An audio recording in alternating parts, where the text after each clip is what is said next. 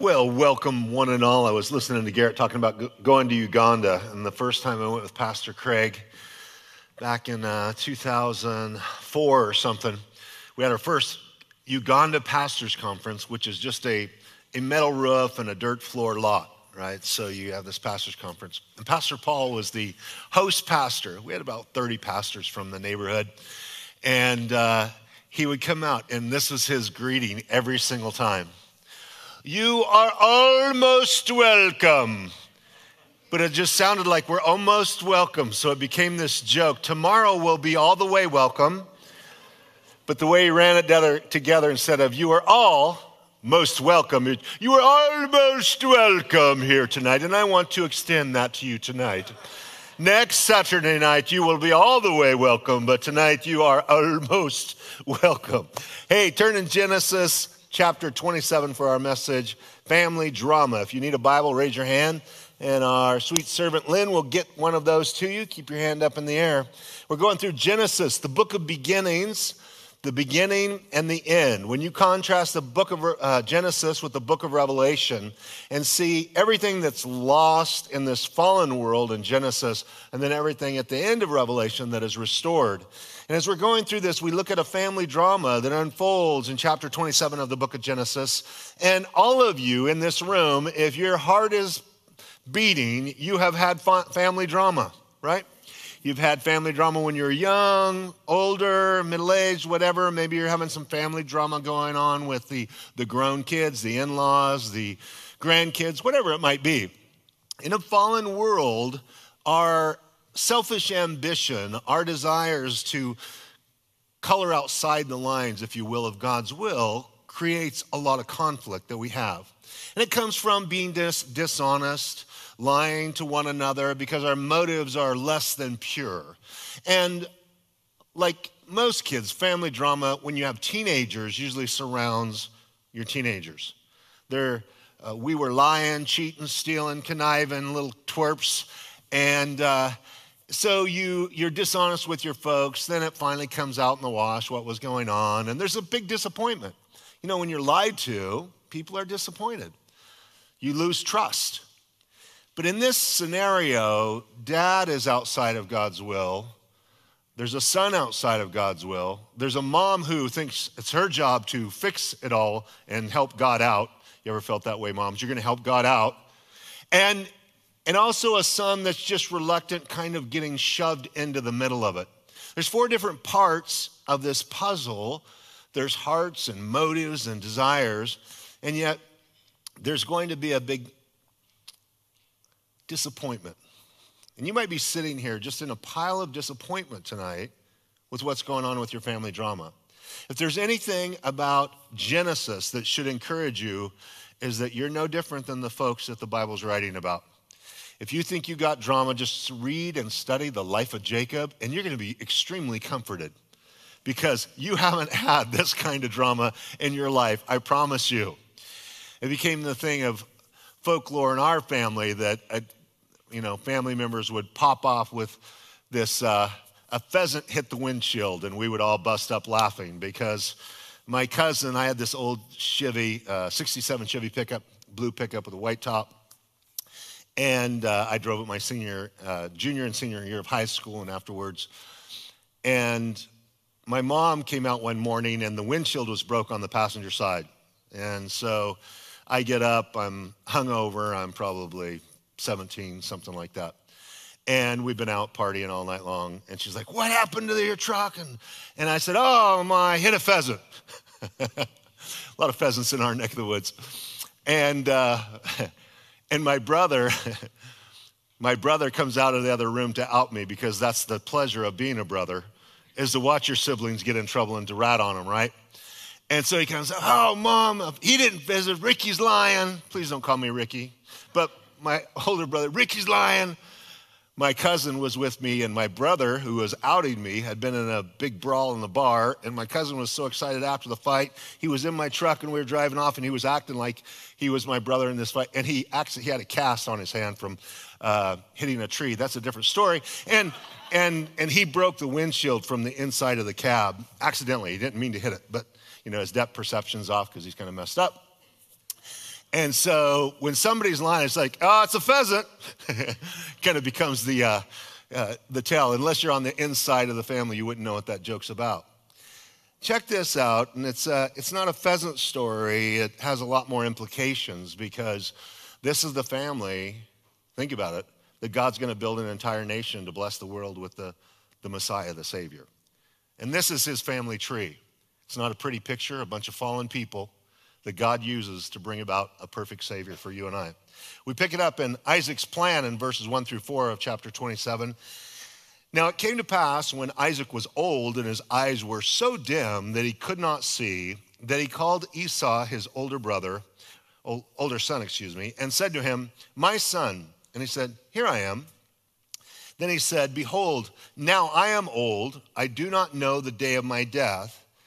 Now, therefore, please take your weapons, your quiver, and your bow, and go out to the field and hunt game for me, and make me savory food such as I love, and bring it to me that I may eat, that my soul may bless you before I die. There were two aspects to the oldest son's legacy from his father.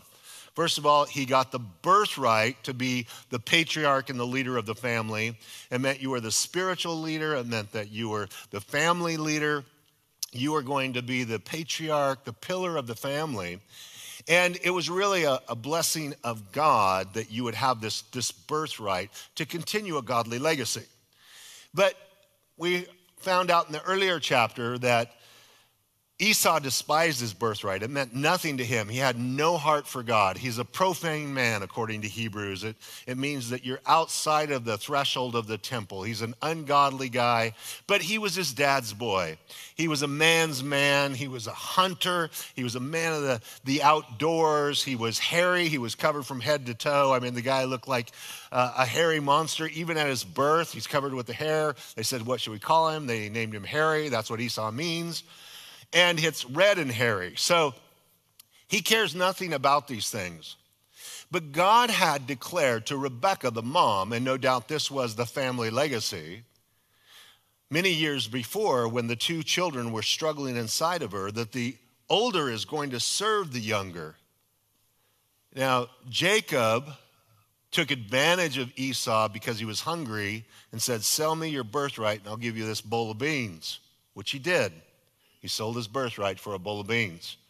Jacob didn't deceive him. He just simply said, Hey, you, you hungry? Here you go. This is the price.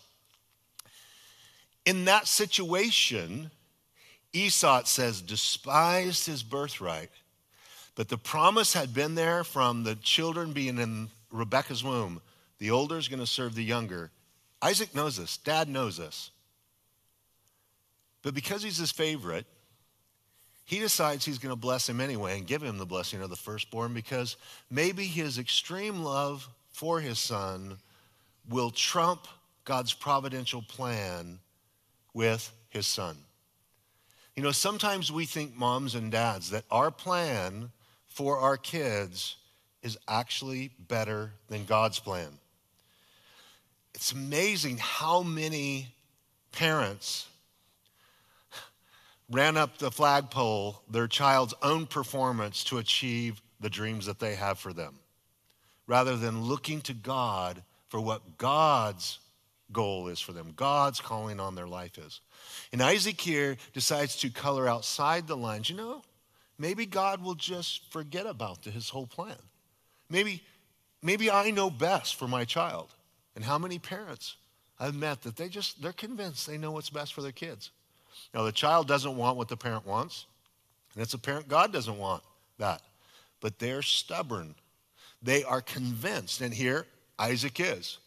Now, the thing that really he loves is for him to go out and get a deer, cook the venison. He just loves this savory food. Now, you go out there and kill something, son. You're my boy. Go get something, come back and make that, oh man, that incredible venison dish you make and bring it here. And once I eat your food, I'm going to lay on a blessing of the firstborn on you like nobody's business. Well, his eyes were dim. According to the chronology of things, Isaac now is about 130 years of age. He's going to live to be 180, so he's got another 50 years to go. But he's about 130. His probably the cataracts that come. You know, you get these cataracts. Now they remove them so your vision can be great, but cataracts comes and, and he can't see real clearly. And, you know, it's once you get to that age, it's like every time I talk to my dad, my dad's 85. Every time I, I don't know how long I am for this world, son. You know, we have that conversation, every single conversation. He's healthy, he's fit, he's sharp as a tack, serving the Lord at the church three days a week. But uh, this, this might be the last phone call we ever have. This, this is the one. but Rebecca overhears this plan. So she got a plan of her own. Dad's got his agenda. Now in verse 5, now, Rebekah was listening when Isaac spoke to Esau, his son, and Esau went to the field to hunt game and to bring it. So Rebekah spoke to her Jacob, her son, saying, Indeed, I heard your father speak to Esau, your brother, saying, Bring me game and make savory food for me, that I may eat it and bless you in the presence of the Lord before my death. Now, therefore, my son, obey my voice according to what I command you. Go now to the flock, bring me from there two choice kids of the goats, and I will make savory food from them for your father, such as he loves. Then you shall take it to your father, that he may eat it and that he may bless you before his death. Mom's got a different plan, and she's going to deceive her beloved husband. Now, how does that make you feel if your wife, men, is going to lie to you and deceive and act like the boy that you want to bless is actually not that boy at all? You see, everybody's got their own agenda in this. And the beautiful thing I want to tell you from the beginning is God providentially oversees it, that He can take the big fat mess you and I make and still accomplish His plans. Isn't that good news? It's a good, it's a good thing that God can overrule in our own failures. So she has this plan, but obviously Jacob's reluctant. Esau wants the blessing, though he's already sold the birthright. So the blessing and the birthright go together. He thinks he's going to get the blessing, which is exactly what he wants.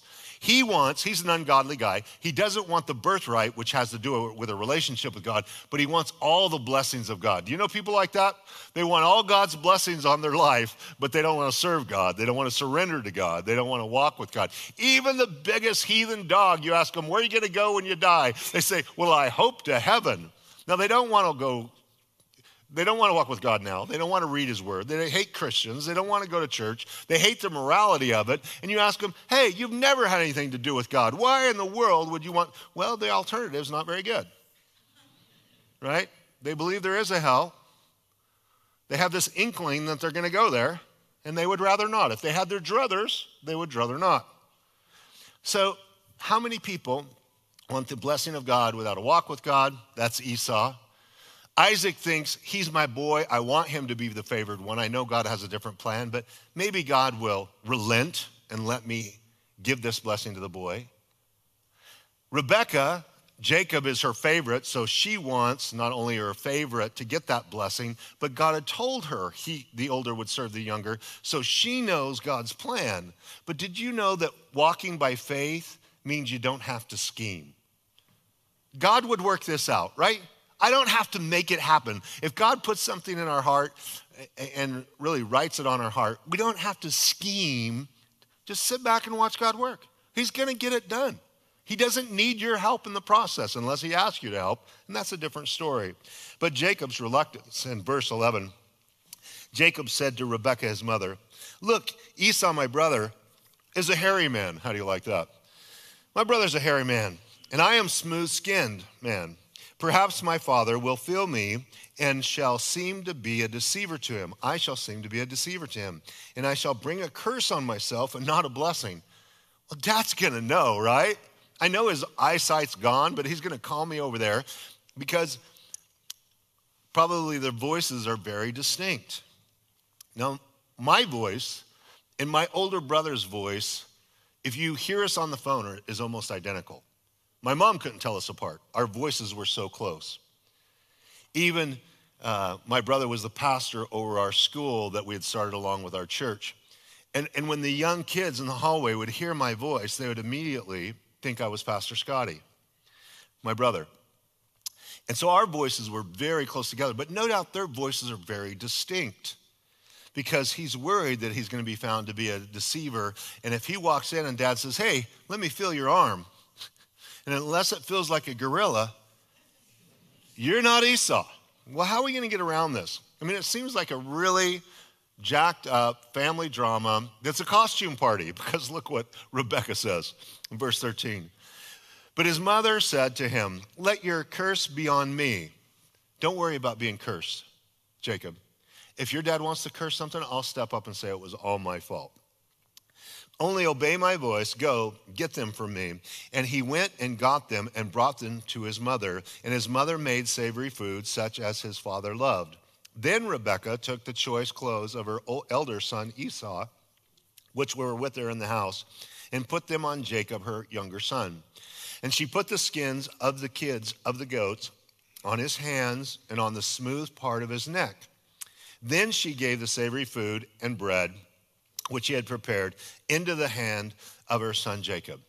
So he's covered with these goat skins on his arms and on the backside of his neck. If his dad reaches around him to grab him, to give him a kiss on the cheek, to bless him, and he's going to feel this fur.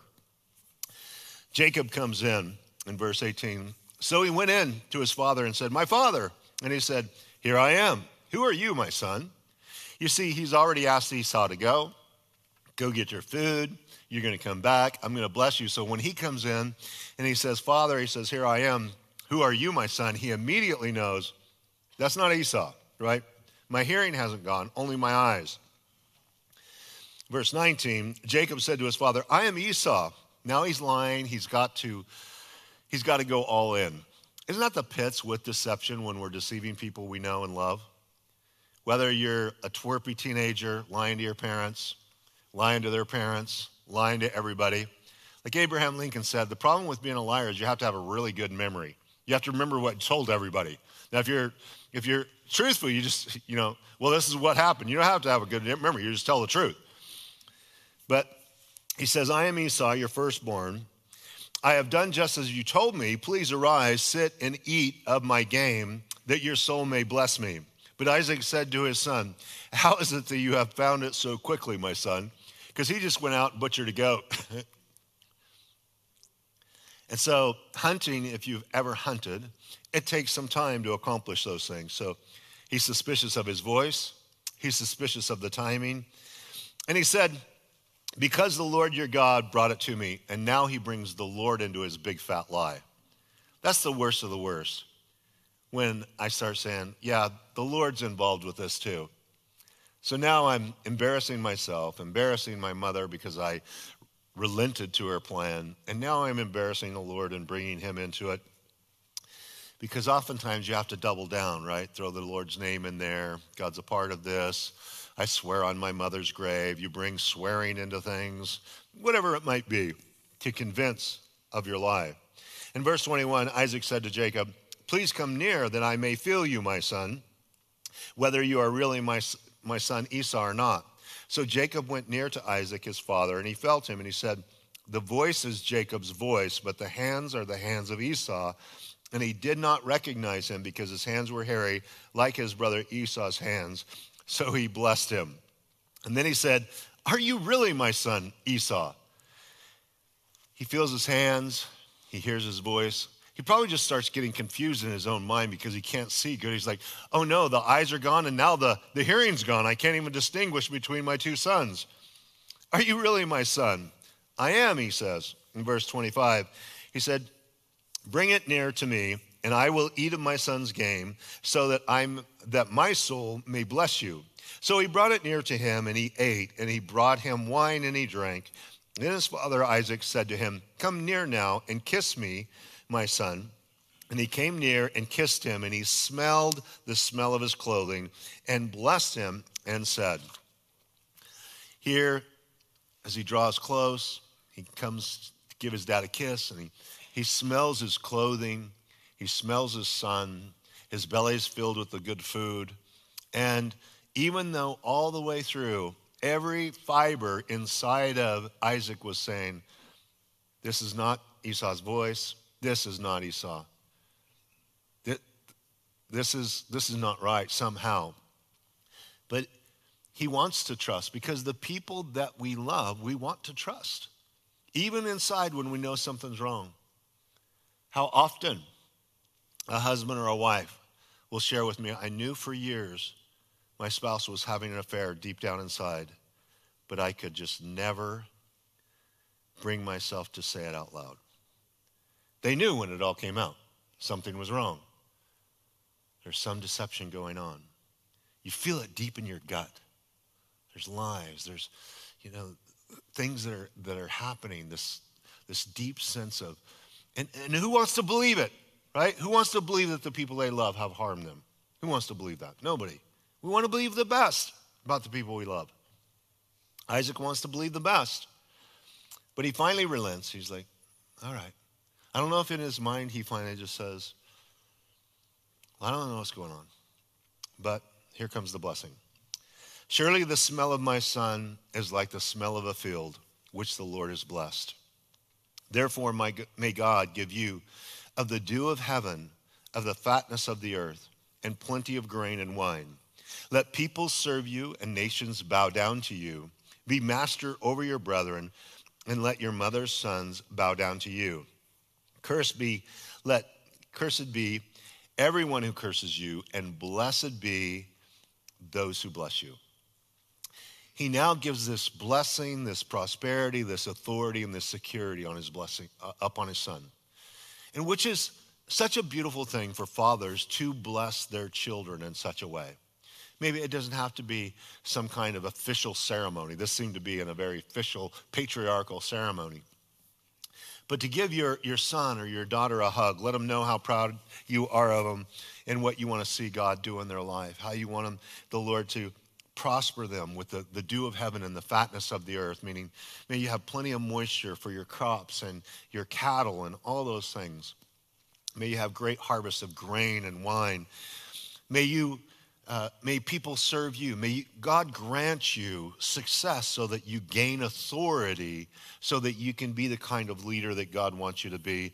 And if anybody, you want the security to know that when people curse you, that curse is going to turn around on them because God has your back. And if the people bless you, then those people will receive that blessing. This is the same blessing that Abraham was promised. When people bless you, they'll be blessed. When they curse you, they'll be cursed. It was given to Isaac, and now he gives it to Jacob, who also is going to walk in this same blessing. Who of us do not want to experience blessing, prosperity, authority, and security in our lives? And who of us does not want those four things for our own children, for our own sons and daughters, and our grandkids? We want the rich blessing of God upon their lives. And as we pray for them and we minister to them, what a blessing it is to watch them grow up in that blessing.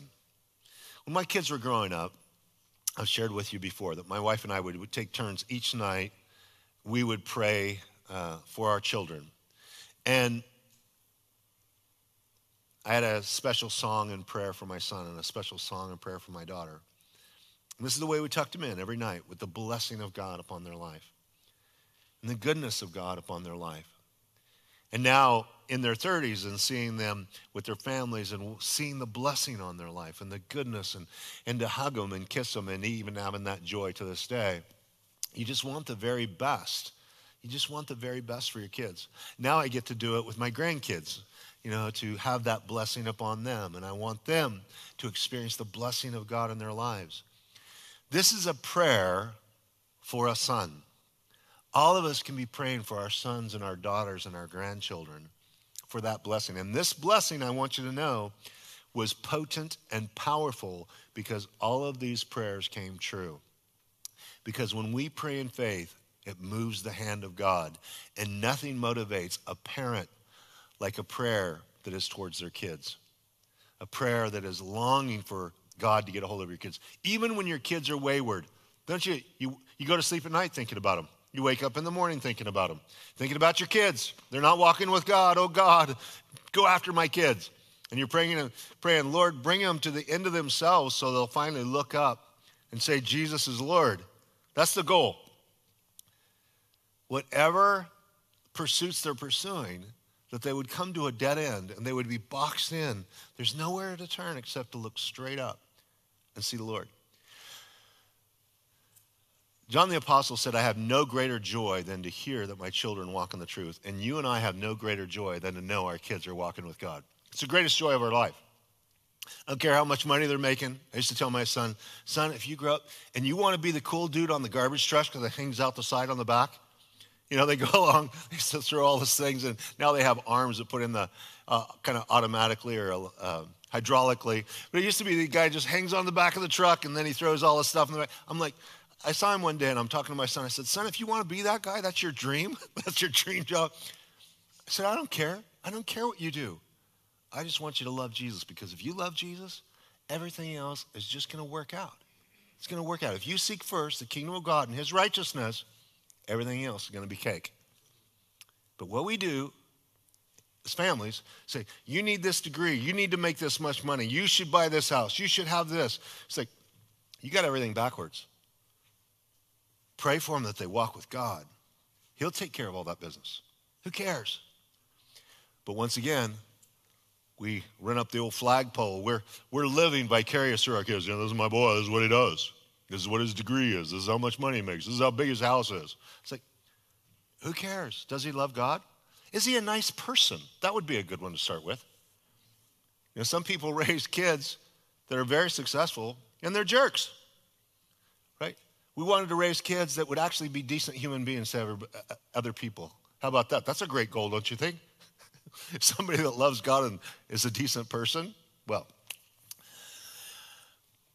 we see Esau's devastation now because verse 30 now it happened as soon as Isaac had finished blessing Jacob, and Jacob had scarcely gone out from the presence of Isaac his father, that Esau's brother came in from his hunting. He also had made savory food and brought it to his father, and said to his father, Let my father arise and eat of his son's game. Let your soul may, that your soul may bless me. And his father Isaac said to him, who are you? so he said, I'm your son, your firstborn Esau. What do you mean, who I am? Is dementia setting in? I know the eyes are gone, so dementia setting in? You sent me out to kill something. I went and killed something. I cooked it. Here I am. I'm, I'm here for the blessing, Pop. But Esau is stuffed. I mean, excuse me, Isaac is stuffed. He just ate all the food that Jacob prepared, and Jacob deceived him, and Jacob got the blessing. So here comes Esau. Day late and a dollar short. Verse 33 Then Isaac trembled exceedingly and said, Who, where is the one who hunted game and brought it to me? I ate all of it before you came, and I have blessed him, and indeed he shall be blessed. It says Isaac trembled exceedingly. in a rage that he had been duped by Rebekah, in a rage that he had been duped by Jacob. And all the way through it, he said, I knew it. I knew it deep down. He questioned him four or five times, like, is this, are you really my son Esau? Get close. I want to feel, see, see if you got those hairy arms. At every turn. And yet he was duped, was a, like a blind, dumb old man. And he is in a rage, trembling in anger. Imagine what the next family meal is going to be like together, right? Rebecca deceived, Jacob lied. Now, here's Esau. But Esau, he, he's got he's to salvage something out of this. He's, he's got to pull something out of this. Just to repeat it in verse 33 Then Isaac trembled exceedingly and said, Who, where is the one who hunted game and brought it to me? I ate all of it before you came, and I have blessed him, and indeed he shall be blessed. He doesn't revoke the blessing. It's not like he prays now, everything that I prayed, I take away. No, he gave that blessing. It's almost, it's almost like that, that blessing was an irretrievable gift of God onto Jacob, even though he deceptively obtained it so that Isaac can't take it back. He gave it, and that is it. Verse 34 When Esau heard the words of his father, he cried with an exceedingly great and bitter cry and said to his father, Bless me, me also, O my father. But he said, Your brother came with deceit and has taken away your blessing. And Esau said, Is he not rightly named Jacob? For he has supplanted me these two times. He took away my birthright, and now look, he has taken away my blessing. And he said, Have you not reserved a blessing for me? My brother's always ripping me off. My brother's taking advantage. The thing is, is that the birthright meant nothing to him. He did want this blessing. He, with tears, it tells us in, in Hebrews, though he sought the blessing with tears, he did not get it because he was a man that wanted nothing to do with God. It's only written that Jacob I have loved, Esau I have hated. It's the only declaration in the scriptures that about these two brothers, and it's talking about God could see, God, God knew the heart and the plan of Jacob, that G, Jacob would re- be responsive. Jacob would want to walk with God, and he does, and he did.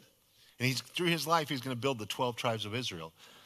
And Esau wanted absolutely nothing to do with the birthright or a relationship with God. It's always fascinating to me, isn't it? From the same gene pool in the same household. I mentioned this last week, but it's, it is so true. You get four siblings grow up in the same house. Mom and dad love God, take them to church their whole life. And, and those four siblings are like north, south, east, west. They all go different directions. You're like, it's the same environment. We are at the same breakfast table every day. That we went to the same school. We had the same babysitter. And just the temperament of hearts, the temperament of lives where they go different directions because there's no robots, there's no cookie cutters. And also, the only person that is responsible for your walk with God is you.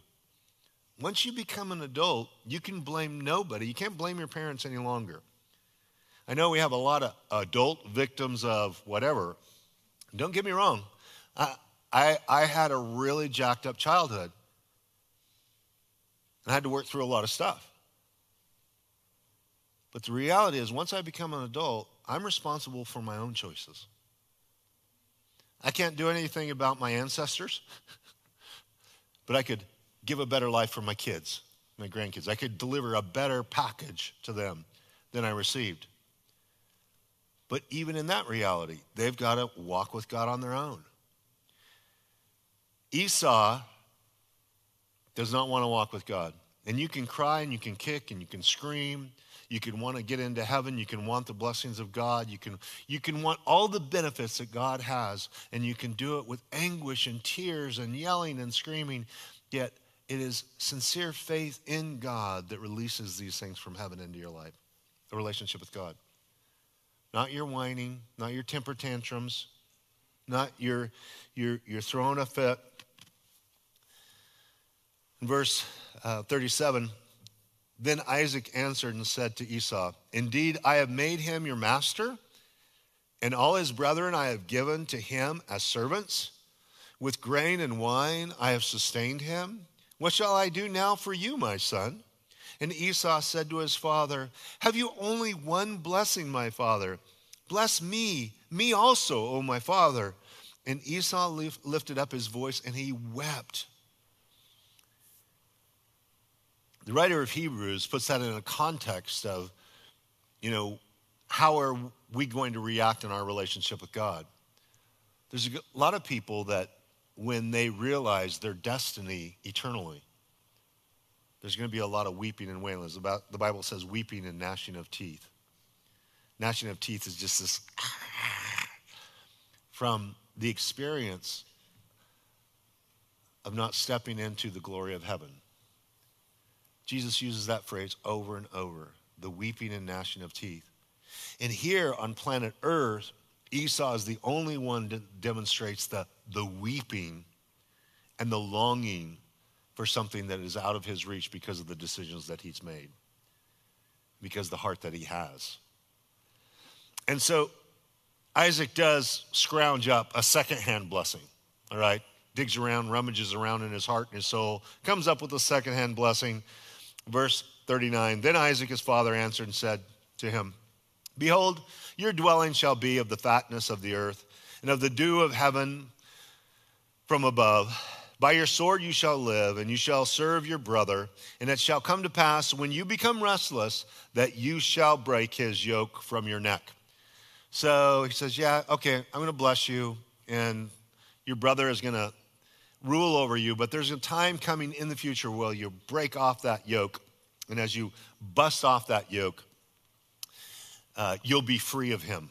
And that's, that's the best he can do for him.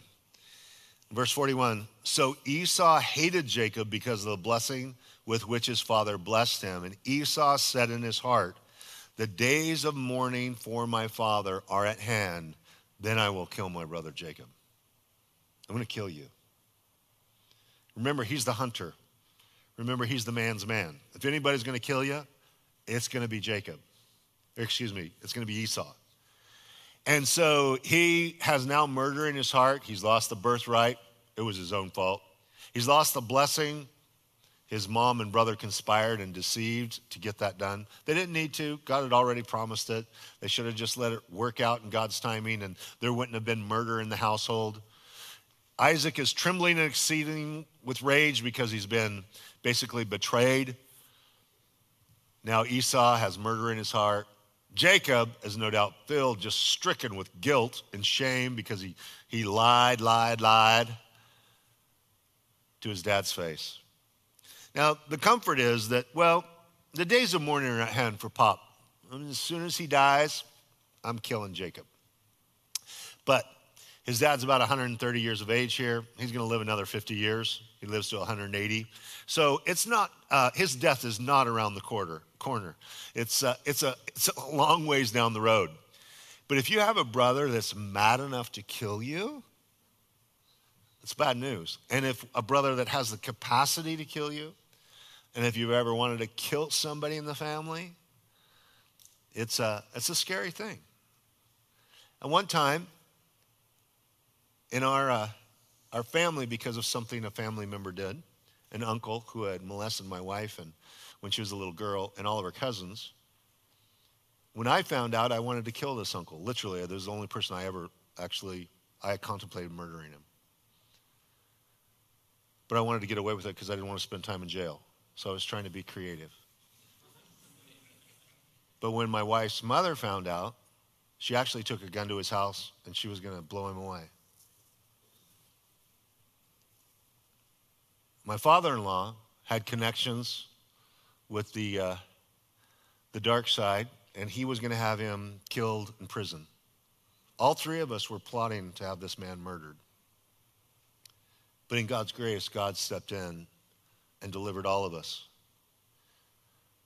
He delivered me from seeing Tammy being able to forgive him and me being able to say, wow, if Tammy can forgive him, who am I not to let go? I'm just like tortured inside.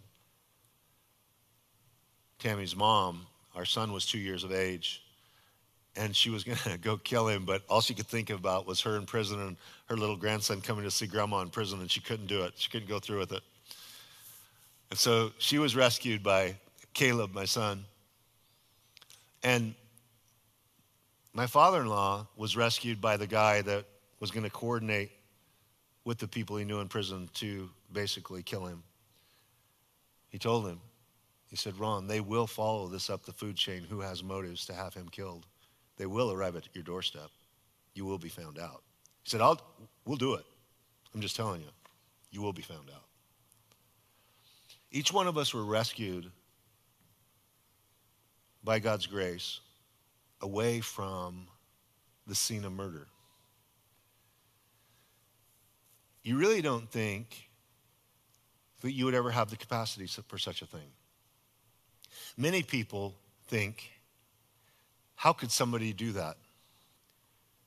And yet, when you're put in a certain circumstance and the people that you care the most about are harmed or in danger or whatever it might be, you have no idea what you're really capable of doing and the capacity to do it. I sincerely believe Esau had the capacity to kill Jacob. But he still, even though he lost the birthright and lost the blessing, he didn't want to fall out of favor with his dad. So he's like, well, I got to let dad die, though, first. You know, I might, I might lose a little bit of the inheritance. So I better let my, my dad pass away. Verse 42 Jacob's got to escape from home. And the words of Esau, her older son, were told to Rebekah So she sent and called Jacob, her younger son, and said to him, Surely your brother Esau comforts himself concerning you by intending to kill you. Now, therefore, my son, obey my voice, arise, flee to my brother Laban in Haran, and stay with him a few days until your brother's fury turns away, until your brother's anger turns away from you, and he forgets what you have done to him. Then I will send and bring you from there. Why should I be bereaved also of you both in one day? And Rebekah said to Isaac, I am weary of my life because of the daughters of Heth.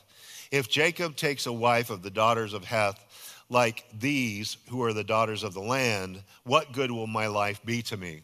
This is a preamble for her setting up. Hey, we have to send Jacob away back to my brother Laban, back to Haran, 450 miles away, to get a wife back there because these ungodly Canaanite wives that um, Esau has, they're idol worshippers, they're uh, just breaking it.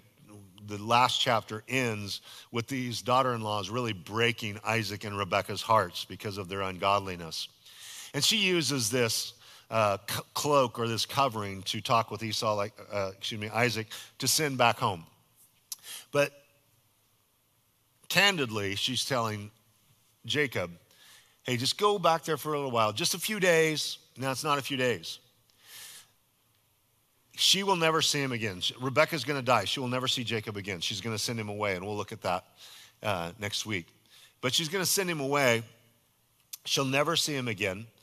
And that which she felt the need to help God out with, though God could have accomplished a different way, rather than him enjoying all the goodness in the family for the near future, it now severs her, fa- sends her favorite away, severs that relationship. She's never going to see him again. When we take things into our own hands, when God has a plan, the outcome is always painful and does not work out the way that we had hoped. Whatever we sow, we shall reap. When Jacob gets there with Laban, Jacob is thought to be the ultimate manipulator, deceiver, and conniver, but he finds his match when he meets Uncle Laban. He goes to Laban, and Laban gives it to him. I mean, and, and, it's hard to feel sorry for Jacob because Jacob did this to his dad, and he goes there and he falls in love. And you'll see in the coming chapters, he falls in love with Rachel. Rachel's gorgeous. She's beautiful. And, and he says, What should I, what do I, ha- I don't have a dowry. What can I do, Laban, to marry your daughter? And he goes, Well, you work for her for seven years. Imagine, seven years. You can marry her in seven years. Now realize, Jacob is leaving home. Do you think he's a teenager? Do you think he's 20? No, if you do the math backwards, Jacob is in his 70s. He hasn't been married and he's in his 70s. He's going to live to be 147. So he's got time. He's got time. But he's in his 70s. He goes away from home for the first time. And when he gets there, he falls in love with Rachel. She sweeps, I mean, she just steals his heart. And it says that those seven, he loved her so much that those seven years seemed like a few days, just whoosh. And he goes, All right, man, seven years. Goes to Laban. Seven years, been counting the days. This is the wedding night. So they have the wedding. He goes into the tent with Leah. She's got, or excuse me, with his, his bride. And he thinks it's Rachel. You know, it's dark in the tent. They make mad, passionate love. They consummate their marriage. And he wakes up in the morning to give sweet Rachel a kiss on the cheek, and it's Leah. He gave the older sister and put her in the tent with him. He comes out in a rage. What are you doing? I worked seven years for Rachel. You gave me. Now, it says that Rachel was beautiful, behold. And it says that Leah had weak eyes. I, I don't know what that means, but Leah was not a looker. I just want you to know. She was not a looker. He did not fall in love with Leah. And so he fell in love with Rachel. And so he's beside himself. The kind of deception that Jacob had done now he gets manipulated. Now he gets deceived. Now he gets taken advantage of. When he goes to Laban, he says, What have you done to me? he goes, Oh, it's, it's not our custom to marry the younger before we marry the older. We gotta, we gotta marry off the older daughter first. And he goes, Well, I've been here for seven years. You could have told me anywhere along the line. No, no, no. So he says, Well, what am I going to do now? He goes, Well, just finish this marriage week, which they celebrated marriage for uh, seven days. He goes, You celebrate marriage for seven days with Rachel. And at the end of that seven days, or uh, with uh, Leah, at the end of that seven days, then I'll give you Rachel. Then you're going to work another seven years for Leah. 14 years he has to work for these two girls. He only wanted one. Now, each of them get a maidservant, Bilhah and Zilpah. So Rachel and Leah both have maidservants, Bilhah and Zilpah, which when they're not having enough babies, they throw them in the mix. And so Jacob's going to have four wives. And that's enough to break your heart right there. It's a challenge, isn't it, husbands and wives, for us to be on the same page with one precious wife in our life. We don't need four. We definitely don't need four. I used to joke with my wife, you know, when you go through the exciting journey of marriage, because guys are kind of like this. Just, I'm pretty much the same every day of my life. Now, girls are just all over the place. It's like, woo, woo, woo. And it's this incredible ride. You get a ride. I get on the, the hormone ride with my wife every, every single month, right? And it's just like this 10 days of placidness and then one day you wake up and she looks at you and like, what are you doing in my bed? How come you're here? It's like she's got army boots on, right? We call it the hormone terrorists. They show up. Oh, they're here. They came. Al Qaeda's in the room, right? And so we would joke. We'd have this conversation every single month. And she would look at, she had to have amnesia. Every month, she's like, that didn't happen last month. I most certainly has, and it has for years. This is the way it works. I'd say, honey, I don't need to have four wives because every month you're four different women, every single month. It's exciting. It's thrilling. This is just, you know, I'm living vicariously through your excitement because I'm pretty boring. Now, anytime I share this, there's somebody that gets torqued off at me about this. And uh, I've had people, ladies get mad at me standing with their husband, tell me off. Like, you know, we've been married and that never happens. And the husband's back there, rolling his eyes, like, you don't want to talk about that stuff. but the be- I don't know why I went there. It must be Saturday night. Something went there. Even if you go to Israel today and you see a Bedouin camp, you know how many wives the Bedouins have. They never have more than four wives. So if they have five tents, they have a central tent, and if they have four other tents, they have four wives. So even to this day, in their culture, among the Bedouin people, they're a nomadic people in Israel. You'll see a camp. It's really weird. Here's these tents and Mercedes outside, right? They actually put goats in the back, you know, back seat of their Mercedes to take to the to the auction or wherever they're going to take them. It's it's crazy. But Jacob's life now is going to take on this this turbulence of deception with his father in law. It's going to be a wrestling match. It's a wrestling match by being taken advantage of. First, it's about the wives.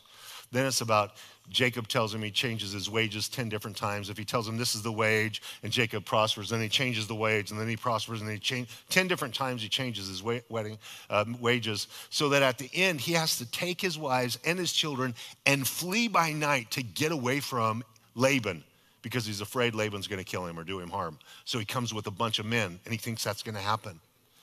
And so they have this epic argument father in law, son in law. And they split their ways. And they say, Mizpah. Have you ever seen a Mizpah necklace? Anybody seen a Mizpah necklace? And it says, The Lord watch between me and thee while we we're apart. And it's from this passage that we'll get to in the book of Genesis. And I remember when my cousin got a Mizpah necklace, and he's and he's like, hey, because he knows I'm a preacher. Hey, look at my my necklace. You know, it's a Bible verse. And I said, I know it's a Bible verse. If you knew what that Bible verse and story was about, you wouldn't be wearing that Mizpah necklace. What do you mean? And so I said, well, I'm not going to ruin it for you. You're enjoying this necklace, and your, you know, your your uh, significant other are enjoying it. You guys just enjoy it. No, no, tell me the story. When they said Mizpah, it was with animosity and hostility and hatred that Jacob and Laban said, May God watch over me and between me and you when we're apart. May he deal with you. if you even get close to me. It was, it's a very hostile thing. You don't want it on your necklace for a loved one. Mizpah. So Jacob is going to get 20 years of rough and tumble turbulence of deception, manipulation, struggle, and difficulty with his future father in law. He comes from the turbulence with his own household, with his dad, lying to his dad. So often people are going through life manipulating people as they go, and you know, what you sow, you do reap. What goes around comes around. So when you move forward and honest, it doesn't mean people won't still try to deceive you or take advantage of you if you're doing the right thing. We live in a fallen world. But I, since that's going to be true in my life, I don't need to add to it with my own deception. I don't need to add to it with my own manipulation. I don't need to help God out and when I have these promises that I feel like I need to twist and contort and scheme and connive to bring it about, as Rebecca did. If God declares it, He can make it happen in a way that honors Him. And we don't have to get in a big fat mess because of it. So we're better off just trusting Him.